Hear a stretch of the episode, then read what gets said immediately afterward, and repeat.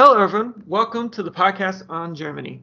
Uh, we are in the middle of our October interviews uh, discussing uh, the new and upcoming historians dealing with German history. And today we have a very special guest, uh, Michael Kota, a graduate student at Seton Hall University, who just actually uh, uh, got his thesis passed with The Road to Total War Anglo German Rivalry 1880 1914. Uh, thanks for joining us, Michael. Well, thanks so much for having me. I appreciate it. Uh, so, uh, congratulations uh, again on um, defi- successfully defending your thesis and having it uh, in the midst of being published. I know there's a little heartache dealing with that, but it will get out eventually, I promise.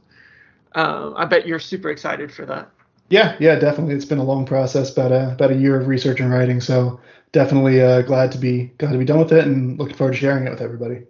I'm doing that in the middle of COVID and restrictions on travel and all that. That that all that all together must have been rough to deal with. But congratulations once more. Thank you. So uh, during these interviews, uh, Michael, we like to um, just allow the person to discuss their subject, and uh, we are dealing with World War One which several of my listeners might know. But I was hoping we could go into a uh, just a general discussion of the setting and uh, of the people that we're dealing with um, that are causing this rivalry between the Germans and the British. Yeah, absolutely. It's uh, one of those subjects that people know about, but uh, they tend to think of it as overly complicated or one of those things that you know people wandered into war without knowing what they're doing. But I think one of the things I found in my research was uh, it was a war that was really driven by national interests uh, particularly those between Britain and Germany, which I see as really the main rivalry of the pre-war era. Uh, so, so my work mainly focuses on the years between 1880 and 1914. I go a little bit back earlier towards German unification, um, but most of the rivalry really took off in the 1880s and later as Germany expanded from a continental power into a global empire. And uh, basically one of the things I, I, argue in my thesis, the main the main argument is that uh, the total war which we saw in World War One, which many scholars really see as the first total war, uh, was truly driven by the total rivalry of Britain and Germany before the war. Uh, there was nothing that happened between the two powers, or even not including one of them, which didn't impact that uh, dual-sided relationship. So it touched on aspects of economics, strategy, uh, diplomacy, culture, as well as uh, internal politics and society.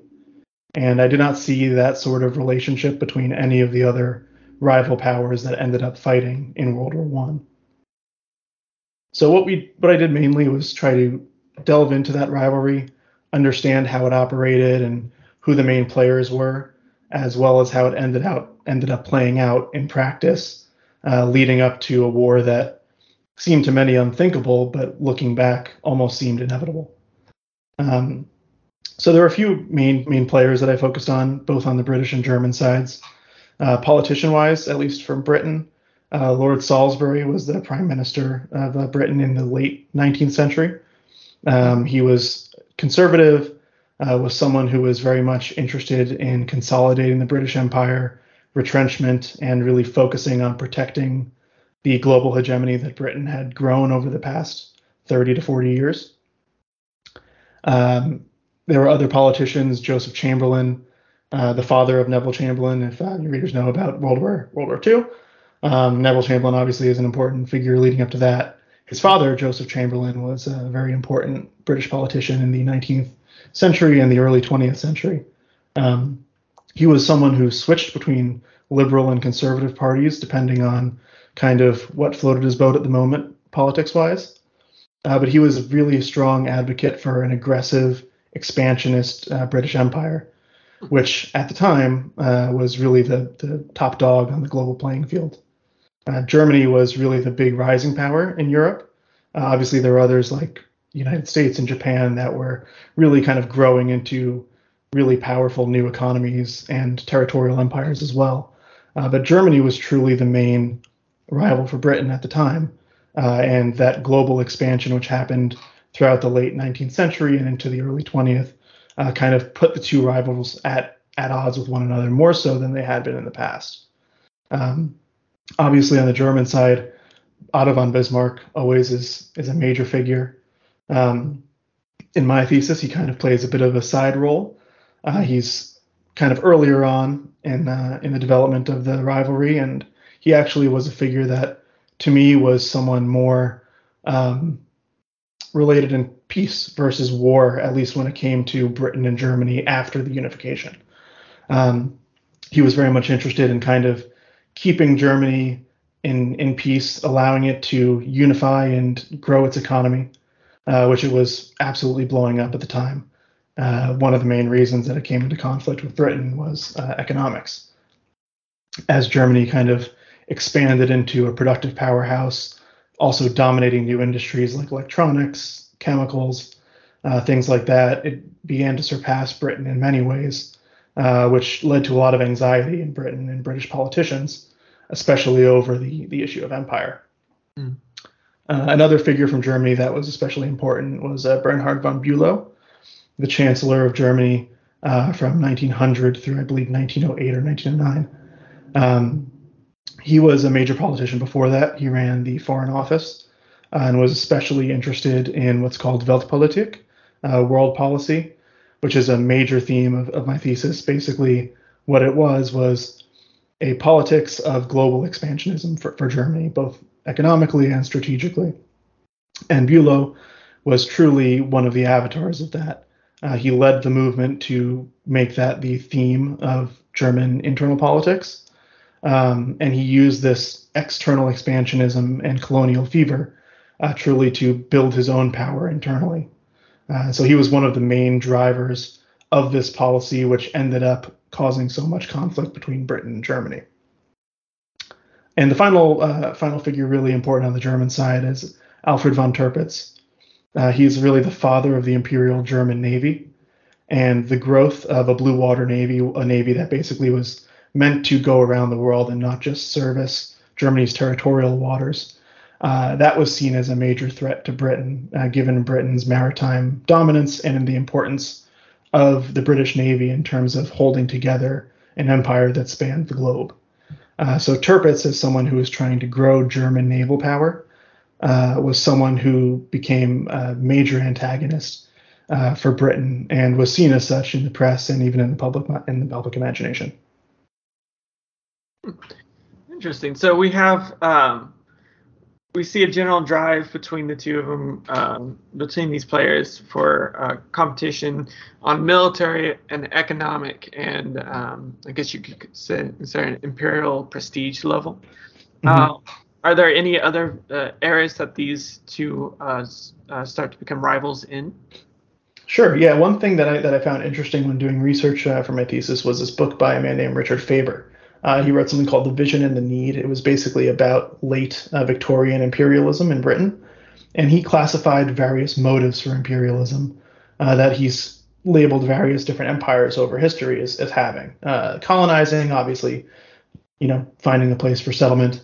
An aggressive motivation, which was kind of how it sounds, trying to go out and conquer territories, uh, as well as missionary and leadership motives, which are basically, as, as missionary was mostly religious, uh, but in the future did become about culture. And leadership is about, you know, kind of global prestige, uh, as well as economic and strategic motives. Uh, Faber thought it was interesting that uh, Britain he saw as really the only empire that categorized on all six of these motives. Uh, but as I was doing research, I actually found that Germany was very similar. And I think that similarity and that broad based competition kind of exacerbated the rivalry. Um, there's this effect in uh, artificial intelligence, and, and, I don't know if, if, anyone's watched the show Westworld, uh, called the Uncanny Valley. Basically, as something becomes more closely related to a human, it looks more and more concerning or weird to us uh, until it gets to that point of being exactly the same. And I kind of saw that same effect as happening with Britain and Germany. Um, German imperialism, especially with people who were proponents of Weltpolitik like Bülow, uh, was distinctly and deliberately modeled on British imperialism as having a very broad, um, kind of in a way liberal uh, in terms of trade, in terms of trying to expand into different areas and spread uh, good governance uh, was something that the Germans especially were very much interested in. Um, but all these different areas of competition uh, tended to kind of reinforce each other on both sides of the North Sea. So obviously, you had Britain building a huge colonial empire, um, covered you know about a quarter of the world's surface, uh, and not all of these were settlement colonies. Uh, many were obviously South Africa, Canada, uh, the United States, much much earlier in time, uh, as well as Australia and New Zealand. And these areas were really gaining lots of immigrants, both from Britain itself as well as from other European polities, including Germany. Um, and one of the reasons Germany wanted these colonies was to be able to have outposts of Germandom, they'd say, in different areas of the world. Uh, Tirpitz himself took a big trip across the United States, uh, I believe in the late 1800s. He was on the way to the Far East, and he saw, he went to Chicago, which at the time was actually the third largest German city on the planet. Um, obviously, not in Germany. Obviously, the Germans that went to Chicago and lived in the United States didn't really retain those intense cultural and political connections to the homeland. Uh, and that was seen as something that was missing from Germany. Uh, whereas with the British colonies, South Africa, Canada, etc., uh, they oftentimes did retain political and cultural ties to the metropole. Uh, so German politicians often saw themselves as missing out and really wanted to rectify that. So they really searched a lot for these uh, places where people could settle. Uh, they really got a late start compared to Britain, France, even small players like Belgium. And so they really kind of were rushing for the last places that were truly able to um, be okay for uh, European colonization in terms of climate, temperature, etc., uh, which were very few and far between at the time. So part of the German strategy involved kind of creating merchant colonies or, or peaceful penetration, they would call it, where they really kind of set up German areas within other sovereign nations uh, to exploit them economically, to grow political ties, and eventually to build settlement colonies. Uh, so this was something that they did in Venezuela, especially in South America, uh, as well as in the Ottoman Empire, which was a, a big theme of, of later on in my thesis. Interesting. So the um, uh, that would be a different style of uh, colonization and um, uh, I guess nation building than compared to what they would be doing in uh, the Pacific Islands and in uh, Africa. Yes, definitely. Yeah, I think uh, in some of the African colonies, especially Southwest Africa, they did try to do colonization. Um, but a lot of that was more trade oriented, especially as it started out. Um, they built, especially in Africa, uh, a strong relationship with the Boer republics before the Boer War in uh, the early 1900s. Mm-hmm. And that was actually one thing that was seen as a major threat by Britain. Uh, the Boer republics ended up being incorporated after the Boer War into British South Africa. Uh, but before then, they were independent, nominally independent republics that uh, were initially settled by Dutch uh, colonists, but had very strong German cultural ties, uh, and actually had strong German political ties as well. Um, so oftentimes there was relationships between the Boer political leaders and German political leaders, as well as German merchants and colonists elsewhere in Africa, uh, linking those domains together economically and militarily was something that did draw the two empires, Britain and Germany, into more conflict. Uh, the same thing happened in a different degree in the South Pacific. Germany often was searching there for coaling stations and stopover points for infrastructure. Uh, infrastructure was a major part of my thesis. I'm, I'm, sure we can touch on that later. Um, but one major aspect of the rivalry overall was uh, the thought of uh, the American naval theorist Alfred Thayer Mahan, uh, his book, The Influence of Sea Power Upon History, uh, was a major, major influence on all of the um, major world empires uh, in the late 19th and early 20th centuries. Britain and Germany, especially, but also the United States, France, and others.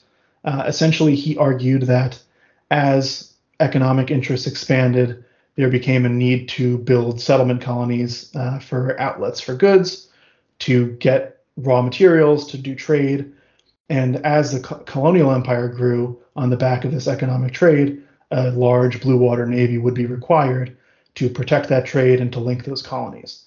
And one of the things that was necessary for linking all those colonies was uh, coaling stations so that the ships of the time would have places to stop off that would be safe and secure, where you'd be able to trade and where you'd be able to have little outlets of, for Germany, uh, power in various areas. So the South Pacific was critical for linking Germany's bases in China as well as their bases in West and Eastern Africa and in South America, uh, where they had no settlement colonies, as obviously South America was not at the time uh, run by any Europeans, but was a major, major outlet for British and for German trade, and was one of the places where Germany actually had the largest percentage of their foreign investment. Uh, was in South was in South America, particularly Venezuela. Uh, so finding those way stations in between um, in between their territorial acquisitions and their major economic interests was very important. Uh, so the South Pacific, especially, was like that, but also became uh, issues in the North Atlantic. Uh, much later on, 1911, there was a crisis in Agadir in western Morocco, uh, on the North Atlantic coast, where Brit- where Germany was trying to find a naval port, trading base. It was kind of a mix of the both. All of these were really dual purpose which was another reason I think the rivalry tended to become more aggressive, is that all of these economic moves were seen by politicians and by the public as also being strategic and militarily oriented. Sometimes they were, sometimes they weren't, but that self perception kind of really increased the level of antagonism. There was no uh, aspect of this, you know, sort of search for markets that was seen as, you know, unthreatening. Mm-hmm. Um, at times, other powers were seen that way by both Britain and Germany, uh, but as time went on, each saw each other as the primary threat. Interesting. Um, I uh, I know from a little bit of my research, the um, uh, Wilhelm crosses the line in between the rivalry and adoration of um, uh, the British. I was just curious, uh, uh, what what role would you have uh, prescribed him in this uh, in this rivalry between the two?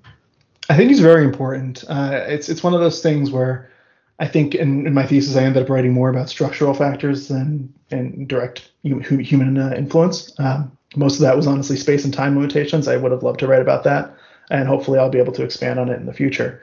Um, but I do think the personal and individual uh, impact was important, and Kaiser Wilhelm was truly one of the figures that I think made the most impact, uh, at least in terms of the general Anglo-German rivalry. Uh, as you said, he was someone who kind of blended that admiration and antagonism. Um, mainly, obviously, he was Queen Victoria's grandson, uh, so there was a direct familial connection there between the British royal family and, and uh, the German. And uh, he also was someone who was very mercurial, um, really bouncing up and down in terms of what he wanted to do and uh, what he didn't want to do. Um, he was someone who was very much influential in the creation of the German Navy, and the Imperial German Navy was a major catalyst for the rivalry itself.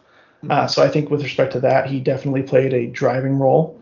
Uh, I think without Kaiser Wilhelm's real obsession with navalism, I don't think uh, the German Navy would have been as large a factor in the rivalry. It may not have grown to the uh, point that it did when it became really the second greatest navy in the world behind Britain uh, at the time of the First World War.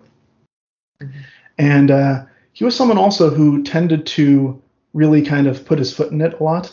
Uh, he made a lot of errors that were unnecessary, mostly because he basically said what was on his mind without really thinking about it. Um, the main example I talk about in my thesis with respect to that is uh, the infamous Daily Telegraph interview in 1908, uh, basically, what happened is uh, he often holidayed in, in Britain, which is kind of interesting when you think about it. Because mm-hmm. um, you couldn't really imagine leaders in, you say, the pre-World War II era, you know, going across and you couldn't see Hitler holidaying in uh, Cornwall or something like that. It's just yeah. unthinkable. Um, but Kaiser Wilhelm would often go to Britain and kind of hang out on the seaside, and uh, especially for yachting, he was really big into yachting. Um, and there was a time he stayed with a British you know minor royal for a summer. They chatted often about very you know candidly about uh, the Anglo-German rivalry, about perceptions of Germany in the British public, uh, and this these conversations over the course of several months were written up by this royal and published in the Daily Telegraph, a major newspaper in Britain. Um, the interview itself was a sensation. It, it, blew up immediately on both sides of the North Sea. People in um, Germany were basically thinking that the Kaiser betrayed them by saying that he was friendly with with Britain. He didn't have any ill will. Um, he called one of his famous quotes in this was calling the British mad, mad as March hares. Uh, really thought they were insane for thinking that the Germans were so dangerous. Uh, but in the same interview, he also said that most of the German population really thoroughly disliked Britain. So it was that that kind of split between you know like and dislike, and the fact that the Kaiser himself was putting himself on the side of Britain, that really antagonized people in Germany, especially the ones who were pushing for more conflict. Mm. And in the same interview, he also said that you know he was helping to craft you know major naval strategy in both Britain and Germany, which was total nonsense. Um, yeah, totally, totally ridiculous. Uh, but also British public at the time reading the interview, you know, they didn't really believe the Kaiser was on their side, and they they did believe him when he said that everyone in Germany disliked them. Uh, so it ended up kind of backfiring both ways. And the interesting thing is, technically, as all of these interviews with heads of state at the time were, it was sent back to Berlin for uh, approval before it was published. And it was an unfortunate twist of fate. Both Bülow, who was the prime minister at the time, or the chancellor, my apologies, uh, as well as his secretary of foreign affairs, both were on vacation. So it ended up going into a desk of someone very minor in the foreign office who didn't really feel qualified to edit the words of the Kaiser, uh, and ended up publishing it verbatim, which obviously caused a major, major issue. Uh, ended up falling on Kaiser Wilhelm mostly in terms of the blame. Uh, but Bülow and his relationship with the Kaiser was never the same after that, and he ended up resigning a couple years later.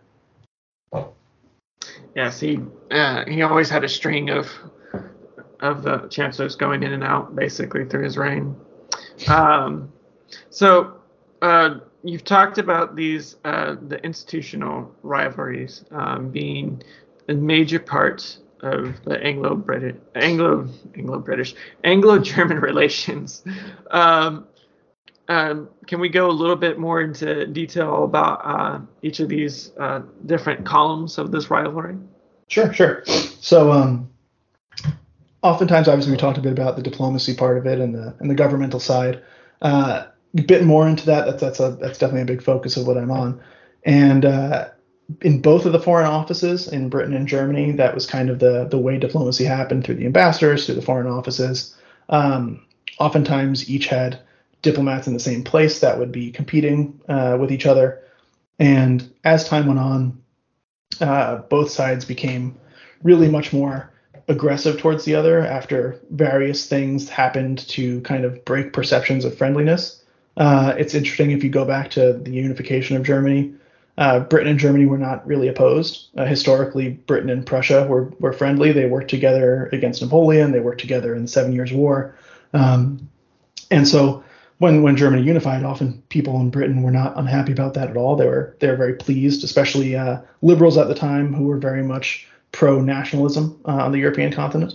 So kind of seeing the unifications of Italy and Germany was a big deal. Uh, as time went on, though, and Germany became more assertive, especially abroad, uh, they tended to, on a diplomatic scale, t- try to link things together.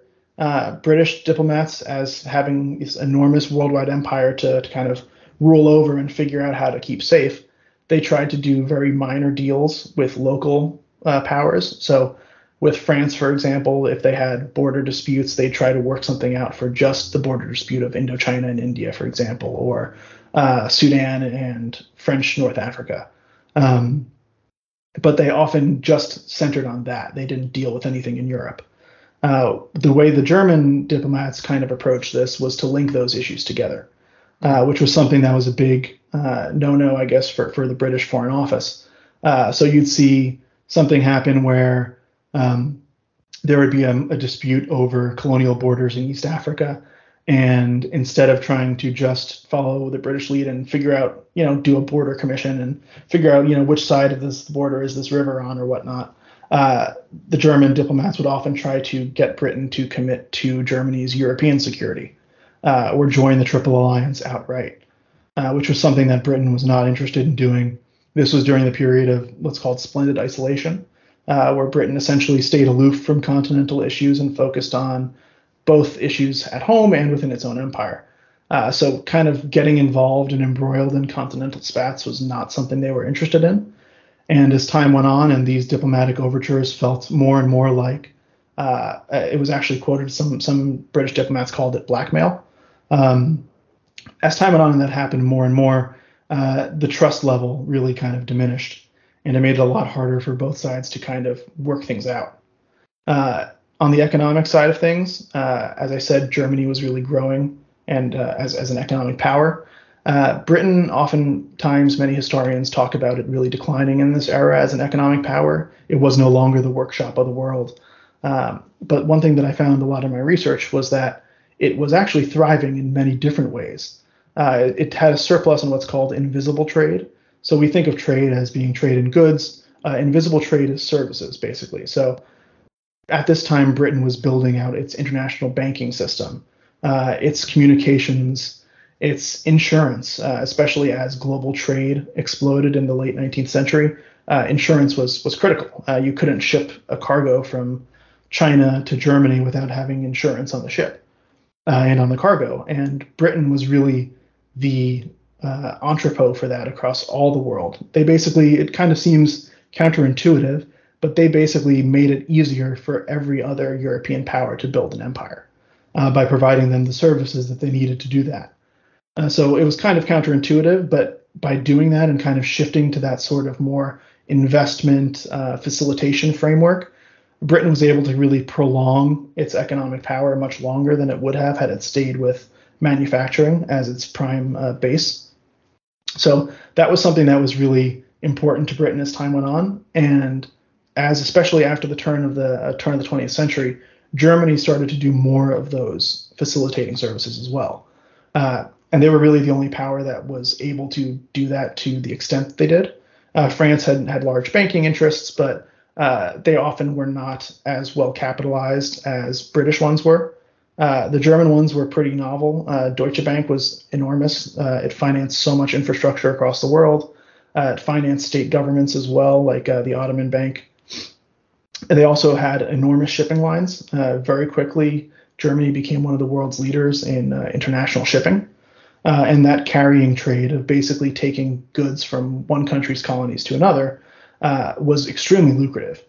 Mm. Uh, and at the time, it was not. Uh, this is kind of the post-mercantilist era, so it was no longer the case that British ships had to carry all goods from all British colonies back to Britain. You know, they had it more that they could have competition for that.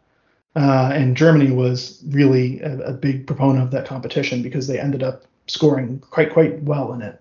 Uh, by I think the World War One, they had two of the largest uh, ships in the world uh, in terms of passenger shipping. Uh, and their passenger lines, uh, Hamburg America was one of them, and uh, Norddeutsche Lloyd were the two real big ones. I actually think both of those companies are still in existence doing shipping now. And they, they were enormous. They shipped things all over the world, and they really kind of broke in on a lot of that British trade, uh, which ended up causing even more panic within within London. Um, obviously, the merchants who were building these you know cheap manufactured goods that they were selling to colonial markets uh, had already really kind of seen that German threat earlier uh, because their goods were getting outcompeted all across the world. Uh, but the key players in the London financial industry kind of didn't get that level of threat until after the turn of the century, mm-hmm. Uh, when Germany became more powerful economically and kind of diversified into those more uh, advanced sorts of not really industries, but service industries. Mm-hmm. Um, and so that was definitely a major part of the rivalry, that economic competition. Uh, with respect to cultural competition, uh, it was also very interesting. Um, basically, Germany at the time, uh, there's a great book by a scholar named Modris Eksteins uh, called The Rites of Spring. It's about the First World War, but it talks about the lead up as well. And he basically labels Germany as the most modern and avant garde nation uh, on the world stage basically the they were on the height of and the forefront of culture, uh, culture as they would say. Um, they had worker uh, they had works like Wagner's operas uh, that were really kind of at the top of the form, uh, dance, artwork, things like that, literature, uh, very much new and pushing boundaries, very much interested in aestheticism and romantic ideas, ideology, um, and they were compared very kind of favorably in their eyes with uh, British culture, which was considered kind of what's a, a, dictatorship of form.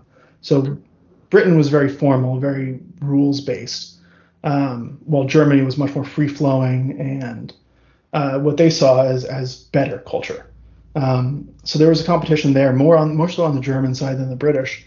Uh, I think uh, they kind of had that little brother effect in a way, mm-hmm. uh, where the Germans saw their culture as better and saw themselves as truly the uh, having a historical destiny to be a major world player. But at the time, uh, especially in the earlier period that I studied, uh, they were really far behind. So kind of catching up and and getting up to the stage where they thought they deserved to be, uh, as Bernhard von Bülow said in a very famous speech, uh, having a place in the sun. That was something that was very important uh, to them, and uh, came up very often in uh, scholarly articles in writing at the time. Um, there was a uh, book published uh, called Merchants and Heroes uh, by Werner Sombart. I think it was 1916, uh, early on in World War One, and he talked about the dichotomy really between Britain and Germany. Britain as kind of a nation of merchants, where they focused on trade. They they were really kind of cut and dry, not really doing much besides focusing on the bottom line. Whereas Germany was a nation of heroes, a, romantic nation that was really kind of achieving a civilizational destiny. Uh, and that kind of difference in viewpoint uh, did cause antagonism, uh, especially on the German side, where they saw that they were unfairly behind uh, in their own eyes. Um, socially and politically, there were some interesting aspects as well, uh, more so about how uh, distaste for the other power was used politically to gain to gain seats, to gain electoral victories. Um, a couple examples of that were pretty important. One was uh, the uh, Navy laws that passed in the late 19th and early 20th centuries, basically building the German Navy out. There were a few laws that were passed that were uh, very important, and this was really, I mean, uh, at the time, the German army was still organized on a state by state basis. So you'd have a Bavarian army, a Prussian army.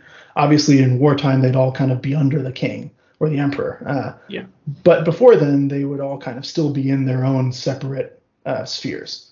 The German Navy was truly a national organization, and it was one of the few that was actually uh, codified as a purely imperial organization that was directly under the Kaiser himself. And having that uh, made it really something very important to pass all these laws through the Reichstag to actually finance, fund, and create this navy. Uh, it was very difficult to do so. There were a lot of headwinds in the way. Uh, many agriculturists, especially that were very powerful from the uh, Junkers in the East, uh, were very much against having a navy. They saw the continental uh, issues as much more important, not really as interested in colonies, at least in the beginning part of things, uh, until things changed as the growth of the navy and the growth of the colonies economically happened. But passing those laws, Tirpitz was a major factor in this basically used various world events, uh, including British British uh, events that happened. Basically, there was the Boer War, uh, in in which the British kind of cut off communications to all other colonies in Africa, um, including German colonies. The the Germans took a lot of offense to this. Um, also, there were issues in Samoa, as we talked about earlier. The South Pacific was an area an area of colonization, um, and Samoa was a major kind of splitting point between Britain and Germany. Uh, it was very close to Australia, which obviously was a very key British colony, uh, but it was also close to Hawaii and Guam, which uh, were at the time parts of the United States after they won the Spanish American War. Um, and so there were various powers jockeying for position. And what ended up happening is that essentially the British and Americans worked together to push the Germans to the side, uh, at least for a time.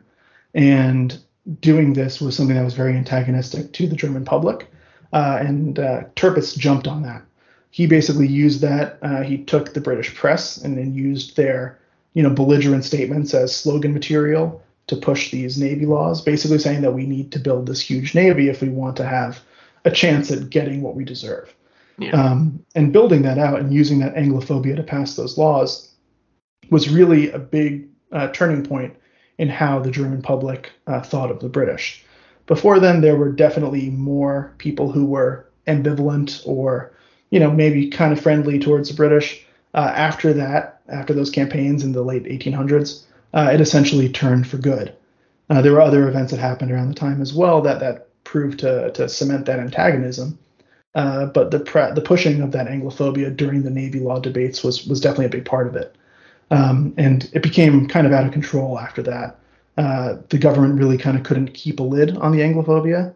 Uh, the press was very very antagonistic um, on both sides of the uh, on both sides of the North Sea. There were uh, big press campaigns against the other power, and that ended up really kind of inflaming public opinion. Um, also it was used for electoral advantage in Germany. Uh, Bülow, especially in 1907, uh, they had big elections, and he used colonial issues essentially as a cudgel against the, the parties that were against him, uh, and won major, major victories. Uh, but his coalition was essentially held together only by the fact that they wanted an expansionist world policy. Uh, so the only reason, the only way that he could keep his political power was by giving them what they voted for and doing that put them directly in in uh, the crosshairs of Britain. And so I think that building up of the internal uh, negativity towards the other power played a big part in keeping the the antagonism going, even when there were places where the governments could agree. The publics tend not to after that point in time. Yeah. Uh, and I think that made it very much more likely that any war that did spark out between Britain and Germany would grow into something much more devastating. Where the um the competition uh, within other nations, though, was there um, any coordination between the uh, two rivals? So it's interesting in the in the beginning of the period, both sides basically thought that the joint grouping of France and Russia were their biggest rival. Mm-hmm. Uh, for Britain, France and Russia were the colonial powers that were pushing most on its borders. Uh, for Germany, obviously, France and Russia were on their borders. Um, and they always feared encirclement. That was a big thing that was in um, German policy circles, the, the fear of being encircled uh, by enemies and being able, you know, having them tear apart the Germany that they just unified, uh, you know, only a few decades earlier. And at the time, I mean, early in the, in the 1880s and even through some of the 1890s, there were big talks for a potential alliance between Germany and Britain, uh, count to counter uh, France and Russia. But as the growth of Weltpolitik happened, it became much, much less likely that could happen. Uh, one of the things Britain was interested in was basically preserving the territory and the economic power that they had uh, abroad.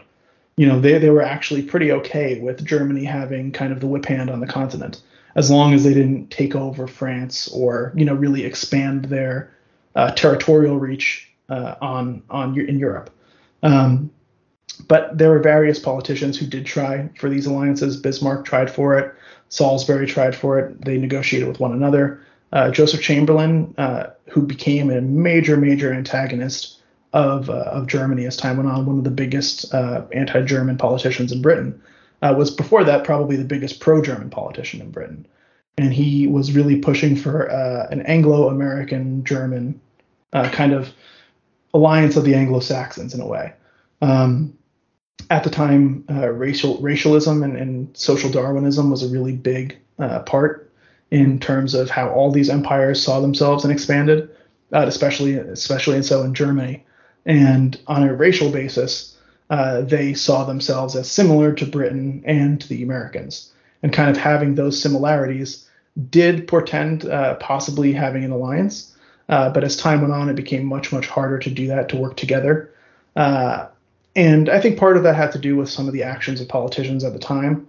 Um, you know, Bismarck would really use the power that he had extremely well uh, for Germany but that tended to bother other powers that ended up on the short short end of that stick. Um, he often uh, Britain was very vulnerable in Egypt. Uh, they had the Suez Canal, which was really the connection between India, which was the crown of its empire, and Britain proper. Uh, and this control over Egypt was pretty tenuous. Uh, it was not really legal when they occupied it in 1882. Uh, and Bismarck would constantly come back to that, basically threatening investigations or threatening to have an international conference to uh, deal with the Egyptian issue, which Britain clearly did not want. Uh, so he would basically use those threats to get concessions out of Britain, which happened several times over the course of the 1880s. Uh, and that was something that ended up alienating, as I said, the Foreign Office as well as other British politicians from you know, kind of pushing for that possible alliance. Uh, I definitely think there was there was a possibility for that in an alternate universe. I think that definitely would have been something that could have been in the cards, especially given Kaiser Wilhelm, as we talked about, being kind of a link in his own person between the two uh, dynasties. Um, but obviously, it, it, didn't work out that way. Yeah. Yeah. Interesting. Um, later on, uh, in the latter half of the relationship, is there any signs of them trying to work uh, towards common peace or anything like that? Uh, it was more trying to figure out small things that that would be able to work out. Um, so there were thoughts that as uh, as we talked about, the naval race really became heated as time went on. Uh, the British developed a new ship class called the Dreadnought in 1905, which was essentially the biggest warship that had ever been built at the time. Uh, it had all very, very large guns. It was basically a, a radical departure from previous battleship designs. Uh, and that basically reset the arms race and started it all over again. Uh, and both sides really ramped up the production uh, against the other. Essentially, it was it was a one-on-one battle there. Uh, but that was difficult for both of them because obviously these ships are very expensive, and uh, the political debates about increasing taxes uh, were detrimental for both the leadership of Britain and of Germany, uh, and tended to play into the play into the um, the game of the socialists who were threatening both nations at the time. At least the government saw them as such. Uh, basically, internally, uh, the growth of socialism, especially in Germany, was seen as a major thing to be avoided by the government. Uh, Bismarck was not interested in having socialists. He passed anti-socialist laws. Uh, those were continued later on in the in the 1800s, but ended up backfiring. The Socialist Party grew enormously before the World uh, World War. Um, but they would basically be pushing for more spending of this tax money at home on social programs, welfare, things like that. Whereas the arms race was taking up more and more and more of this uh, taxpayer money on both sides. So they did try to negotiate for uh, arms race kind of cuts, naval holidays as they were called. Uh, these didn't work out. Basically, what ended up happening is that it's actually interesting. Uh, Winston Churchill was one of the major negotiators. He was the Secretary of the Admiralty at the time in Britain. Um, but basically, both sides could not work out uh, having having this sort of pause in construction. I think partially it was because any sort of pause would basically cement British dominance. Germany was the one trying to catch up. Britain already had more of these ships, had a larger navy, more powerful boats, uh, slightly more technologically advanced. Although once World War One came around, the the German ships really kind of proved to be more advanced than the British, although there were fewer of them. Uh, but basically, the the deal fell apart because, in in some ways, Germany didn't really want to make a deal that would put them permanently behind. Um, at, there are definitely uh, difficult parts for for Britain as well for making the deal, especially with the public reaction. Um, as you may know, obviously, as this period was going on, mass participation in, politics really became a thing. Uh, before the 18 late 1800s, really there was not much in the way of public uh, input in politics. Obviously, Britain had a parliamentary democracy earlier, but it wasn't really very representative. Uh, as time went on, the franchise was expanded in both countries actually, uh, and became much more. The, the people became much more of a factor in politics. Um, and trying to manage that public opinion through the press and through public pressure groups became a major uh, tactic of politicians. Uh, and one of the things that really made it difficult for the two companies uh, countries to come together as time went on was was the public itself. Uh, and both you know politicians on both sides used the public to stoke that animosity earlier. But as time went on and they tried for deals, uh, that animosity that was previously politically useful became politically detrimental. Um, and so, besides the naval holidays, they did work on some other aspects. Um, infrastructure was a major part of my uh, my thesis. So, railways, they had a, a, major railway that was a big sticking point between the two. Was the Berlin Baghdad project, uh, which was essentially a strategic railway that ran all the way from uh, Germany in Europe through to the Persian Gulf. Um, and we can talk more about that if you'd like. But yeah. basically, what happened was that at the end of uh, is, actually just two weeks before the assassination of Franz Ferdinand, um, Germany and Britain agreed on a deal to uh, kind of get through their last issues on that railway. Uh, there were a few things as to where it would end. Britain kind of had a dominance over the Persian Gulf, so they didn't really want a terminus of this railway on the Persian Gulf to kind of make it easier for Germany to make inroads on India and dominate a lot of the trade that crossed through uh, the Ottoman territories. Um, but they agreed on some things like that, like the end the end of the railway, how it would be financed, uh, things like that. And Britain kind of dropped their objections at this time. Uh, the railway would never be, be, finished, obviously, as the war broke out only two months later. Uh, but the railway actually did play a part in, in, in the war itself in terms of moving troops. Interesting. So the um, there there were a few times where they could actually work with one another. Um, how do we see this rivalry play out uh, when the war begins? Um, what do we see the Republic reacting to one another? Um, the plans uh, during the invasions and so forth. Yeah, so it's it's pretty interesting. I mean, I would argue that really the the only two powers that fought a world war were Germany and Britain. Um, they were the only ones that fought one another across all the theaters. Uh, obviously, in Europe, we, we, know about all the, the fighting there. Uh, they fought each other in Africa. Uh, there was a very interesting many year war that was fought, basically a guerrilla war uh, that was fought by German um, military men and colonists in Africa against uh, British fighters, uh, often using a lot of native, native labor and native native fighters as well. Um, they fought there. They fought obviously in the Middle East. Uh, Germany worked with the Ottomans and kind of were deeply embedded in that army. Um, and they even fought in areas like um, uh, parts of Asia. There were naval battles in the South Pacific and even off of the Americas. Uh, there were major naval battles early in the war on both the west and the east coast of South America. Um, and those are often theaters that aren't really thought about very much. Mm-hmm. Uh, but they're the only they're the only two powers that truly fought a world war. Um, obviously, you know, different troops from different areas were involved in these different theaters. Uh, but I would contend that, you know, obviously no one else on the on the um, Triple Alliance side, you know, Austria wasn't really fighting all around the world. Um, Russia clearly was not. France was to a degree, but they often took the secondary uh, role there to Britain, whereas Britain took the secondary role to France and Europe.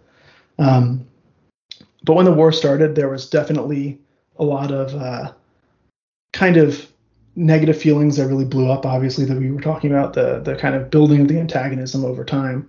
Uh, but people seem to kind of almost be relieved. Uh, there's a quote I, I, have in the thesis from uh, from Observer in Britain who was basically saying that this has been building for 18 years and finally we're getting it out. Um, that was obviously in 1914. Uh, I don't think anyone would have had that quote a couple years into the war after the insane damage that was done was uh, obvious to everybody. But essentially, the war, I mean, uh, that, that book that I was telling you about, Werner, Werner Sombart, Merchants and Heroes, uh, was written as a, a, couple years into the war, and he basically saw it as a war between Britain and Germany. Uh, even though, obviously, you know, the, the beginning of the war was coming out of the Balkans and obviously a main part of the war was you know the fight over Alsace-Lorraine, uh, things like that. But really, many observers in Germany, especially very influential ones, saw the main conflict as Anglo-German. Mm-hmm. Um, and Britain, they thought they thought the same way. Uh, Germany was obviously the power that they were the most concerned about. Uh, Germany was the power that ended up bringing the Ottoman Empire into the war um, with a mad dash of a, of a, couple of warships through the Dardanelles and uh, into the Black Sea. And you know, Britain really saw Germany as the antagonist for the war. Uh, there were many many writers at the time who basically thought that this was a war that had been planned by Germany the whole time. Uh, as we can see from records, that really was not the case. Uh, there were definitely people in Germany who were interested in a war, uh, but many of them were not interested in it until a few years later. Uh, the German naval program would have caught up to the British uh, probably by 1918, 1919. Um, but before then, they were still far behind. Uh, one of the major, you know, kind of turning points, at least in the British mind, for the start of the war was the completion of the Kiel Canal. Mm-hmm. it was a major canal that ran from the Baltic Sea to the North Sea. It had existed since the late 1800s, but after the development of the Dreadnought, which was such a bigger ship, they basically had to redredge the whole canal, rebuild it because these couldn't fit through. Uh, and that was scheduled to be completed in 1915. It was actually finished uh, in 1914, and the opening of it was just three days before Franz Ferdinand was shot. Um, so that that opening was kind of seen. Okay, once this is done, Germany will be able to move its major warships back and forth and fight the war that it was intending to the whole time. Uh, like I said, that wasn't really something that was supported by the records, at least on the German side. And honestly, not on the British side either. The, the British policymakers generally did not see this war as something that Germany intended. Um, they may have spoken that way towards the public as the war started. Uh, but if you read uh, materials from the Foreign Office or from their private papers, uh, oftentimes they're just as surprised as anyone else that the war started uh, and kind of see Germany as trying to tamp it down, at least in July. Mm-hmm. Um, as July went on and, and, things happened later on, it became much more of a um, of a negative association there. In Britain, British policymakers did see Germany as antagonizing the war. Um, part of that was there were proposals made between the two governments where Germany essentially said that they wouldn't do anything to Britain if Britain was neutral, uh, and they wouldn't take any colonies or really expand that way. Uh, but Britain really kind of saw that as a as a slap in the face in a way. They saw that as denigrating the uh, relationship they had with France, especially uh, also Russia, but mostly France. There was not really a formal alliance between Britain and France before the war. Uh, that was something that kind of is a misnomer often. Yeah. But there were very tight links between the British and French militaries, especially the navies. Uh, France essentially moved all of its ships from the Channel to the Mediterranean, uh, leaving their western coast almost entirely undefended. And Britain moved all their ships essentially from the Mediterranean to the North Sea uh, and said that they would defend France's coast if France would defend their possessions in the Mediterranean. Um, something that was never formally agreed on, but both sides basically had that loyalty to one another. Um, and at the time, again, this is this is one of those things that's so interesting about history. Uh, humans are kind of the same throughout history, where there's there's various innate things that humans do, but culturally it was very different. Uh, the culture of honor and loyalty was very very different in the pre World War One era than it is today. Yeah. Um, the the belief of having you know the gentleman's word necessarily was was really kind of actually taken very seriously. Um, and that was actually one of the things that i think led the british into you know living up to their non-paper commitments to france when the war started. Um, basically not wanting to be seen as leaving them in the lurch or not living up to their end of the bargain. Uh, which i mean if we think of it today diplomacy in the modern era is full of you know, lying and not agreeing on things. And if something's not written down on paper, it's not real, essentially. Mm-hmm. Um, but that wasn't really the case. That wasn't really the case then. Uh, and I think that's one of those interesting cultural artifacts that that really makes the start of the war more understandable uh, when you think about it in a way where these people were all on all different sides trying to defend their honor, uh, show that they were doing what they said they would do. You know, this is not really part of my thesis, but uh, Russia, essentially, you know, obviously Austria and Russia had conflicts over the Balkans for years. Um, the previous several times, Russia kind of ended up losing out uh, or backing down in the face of pressure from Austria and Germany. Uh, there are obviously several wars in the Balkans before World War One, but the reason that World War One started when it did was because Russia basically didn't feel they could back down any further. Mm-hmm. Uh, they and, and, a lot of that was because of prestige. They would lose their prestige in the region um, kind of historically saw themselves as protectors of the Slavic peoples uh, in that area, which obviously, you know, as, as there's a war going on now in, in Russia and Ukraine, that's uh, kind of coming up again in terms of that historical expansionary, you know, responsibility, so to speak. Um, but that was something that they thought of a lot at the time and ended up kind of heightening a conflict that may not have needed to have happened or uh, was not guaranteed to explode into a wider wider war. Um, but all the confluence of those factors in terms of the honor culture, the economics and strategic interests, um, the political motivations, and especially the opinions of the public, um, really kind of inflamed tensions. And I think kind of broke the camel's back there. That that was that last straw that really set everything over the top and into the war that we ended up having. That was so devastating. And um, I think one of the things too is that if anyone really realized how devastating the war would be, I don't think it would have been fought the same way. Okay. Um, but that was something, obviously, you know, reading about it, nobody really thought that. There was obviously a few people that were kind of crying out for it, but uh, that was not at all a common sentiment. Um, always it was over by Christmas, and that when you hit the third or fourth Christmas, that tended to, you know, kind of ring hollow. Um, but after the war, really, Britain was one of the only countries that didn't have a total um, overthrow of its system and its uh, and its politics. Obviously, there was a labor government, which was unthinkable before World War One that that was be uh, a government in Britain.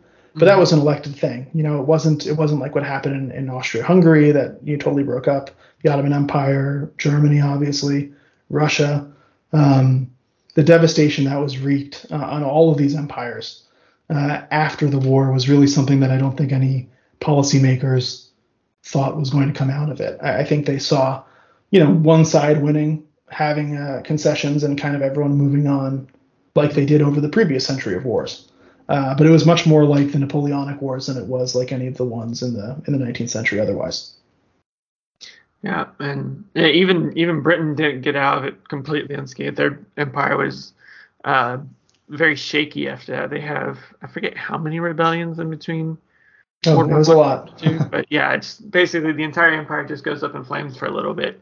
Yeah, yeah, and they had to give a lot more political representation to the dominions as well: Canada, South, South Africa, Australia, New Zealand, and you know internally they lost a generation of uh, politicians almost. You know, and uh, that made it a lot harder. And, and again, I think the, there's people always debate about the links between World War One and World War Two but I think one of those links is the kind of the the tendency towards disarmament uh, in the interwar period. Um, obviously, very idealistic, but I think the experience of the pre-World War One period, where there was such a big arms race, uh, ended up really influencing that generation of policymakers to try to avoid that at all costs in the interwar period, which ended up kind of exacerbating what happened in 1939. So um, it's there are many many rivalries that leads up to you know World War One. You have the the French and uh, German, German Russian, Austrian Russian, Austrian Italian. Um, what made you decide to uh, focus on the British German rivalry? So I think one of the things uh, I, a lot of my studying uh, uh, is related to British history. So that was one of the one of the things driving me that way. Um, but I think the biggest thing for me is that I, I see a lot of. Um, I'm very interested in great power conflict and geopolitics. That's mostly what I write about and study. And I saw that rivalry as really the one that defined the era. Um, obviously, Britain was the global power at the time. Mm-hmm. It was the British system that was the one that kind of ruled the roost and that everyone else was adapting to. Uh, and I saw Germany as truly the rising power. Uh, it was either Germany or the United States, but there was that turning point in the early 1900s where essentially that split between Britain and Germany and the special relationship, so to speak, between uh, Britain and the United States was kind of cemented. Um, so to see Germany as that rising power that was really coming into its own economically, was trying to catch up and expand and kind of um, almost avenge the fact that they didn't have the same past as these other powers. Uh, almost that they were overlooked, that they didn't have the ability to do what they wanted to do until they were unified, which was so much later than obviously France and Britain have, have been in their almost modern states for, for centuries before then. Um, so I think that kind of big brother, little brother split, uh, especially with the cultural similarities, was something that drew me to it. And uh, one of the things, honestly, that drew me to it also was that I see a lot of parallels with the modern day um, with the relationship between the United States and China, especially uh, kind of the U.S. mapping onto Britain's position and China mapping onto Germany's. Uh, obviously, no historical analogies are perfect. Um, you can't really ever, you know, rely on something like that. But I do tend to see a lot of similarities in terms of the uh, dual nature economic strategic competition between uh, the powers, as well as the economic challenges um, that Germany posed to Britain and China posed to the United States. Um, and in terms of infrastructure, which I'm very interested in. Um, China now has a large uh, international project of infrastructure investment and expansion, uh, which felt very similar to me to a lot of the policies that Germany uh, undertook, as well as Britain at the time. Um, so, kind of seeing those similarities was one of the things that drove me to study that particular relationship. Fascinating. So, um, but uh, before we wrapped up, I just wanted to ask you uh, what what got you into wanting to study history. So I've been interested in history for for most of my life. Uh, my dad used to travel a lot for work when I was a kid, and he would always come back from all these different places and you know bring me a little tchotchke or memento, and I would always be so curious to read about these places when when he'd come back from them, and that kind of got me into reading more about the history of them and the past. Um, I was always fascinated by by European history. Um, my my roots are French Canadian, so uh, I, I was always very interested in in kind of the roots of colonization and imperialism abroad. Uh, that was something interesting for me to study. But uh, in college, I pursued accounting. I was a CPA for several years, uh, and ended up wanting to totally change change careers. I wanted to write. Uh, that's really what I enjoy doing, and and history is just a topic that is endlessly fascinating to me. It's one of those things that I'll never get tired of doing, and kind of putting myself in someone else's shoes and seeing the similarities, but also kind of experiencing the massive differences. You know, the the famous quote, you know, the past is a foreign country, I think is, is very true in many ways. Oh, yeah. And trying to, you know, understand people in a different circumstance than myself and trying to understand themselves as they saw themselves was, I think, uh, really what drove me and attracted me to history and kind of trying to understand these events that we see now in the benefit of, you know, 2020 hindsight, trying to understand what people saw at the time and kind of how that picture looked different to them. Mm-hmm. Um, and especially World War One, that that was something that I think is really important. There is obviously now looking back, it kind of seems like what what was the point? Uh, but at the time, when you're when you're kind of going into it from what they saw in Britain, Germany, and, and various other countries as well, you don't see it at all the same way. Uh, and I think having that you know ability to expand your horizons is important for for all people. So I think you know public pe- people that are generally interested in history read about it, listen to podcasts like this one. It's it's great to kind of build your knowledge and get a flavor of what things might have been like in another period in another place. Great. Um, now that you've you, have uh, got your thesis uh, successfully defended, uh, what what's the next step for you? What do you want to do? Yeah, so my plans are uh, I'm trying to extend the thesis into something longer, whether a scholarly monograph or a book. Uh, kind of trying to expand on some of the arguments as made I made, as well as uh, adding some additional sources like I said, I'd love to talk more about individuals. I didn't really have the chance to do that, but some of the people, the personalities involved are fascinating. Um, so doing that, uh, I write about foreign policy and uh, modern uh, modern events as well with respect to international affairs. Uh, so doing a lot of that uh, on my blog at rationalpolicy.com. Um, and I'm also interested in uh, probably later this year, early next year, I plan on starting my own podcast on imperial history. Basically, uh, taking various imperial conflicts, kind of like what I did with my thesis, and exploring the geopolitics of it on kind of a, a big picture level. So that's uh, that's that's kind of what's going on going forward, and looking forward to kind of engaging more with the public on on historical topics. Awesome. Well, we will keep an eye out for that when it comes out. Great. So thank you so much for coming onto the show and uh, telling us a little bit about your thesis. Um, again, congratulations on defending it. That is a massive step uh, for any um, any student. And yeah, thank you very much. I appreciate it very much. It's uh, it's been wonderful to chat with you. It was wonderful talking to you. Thank you so much. Thanks.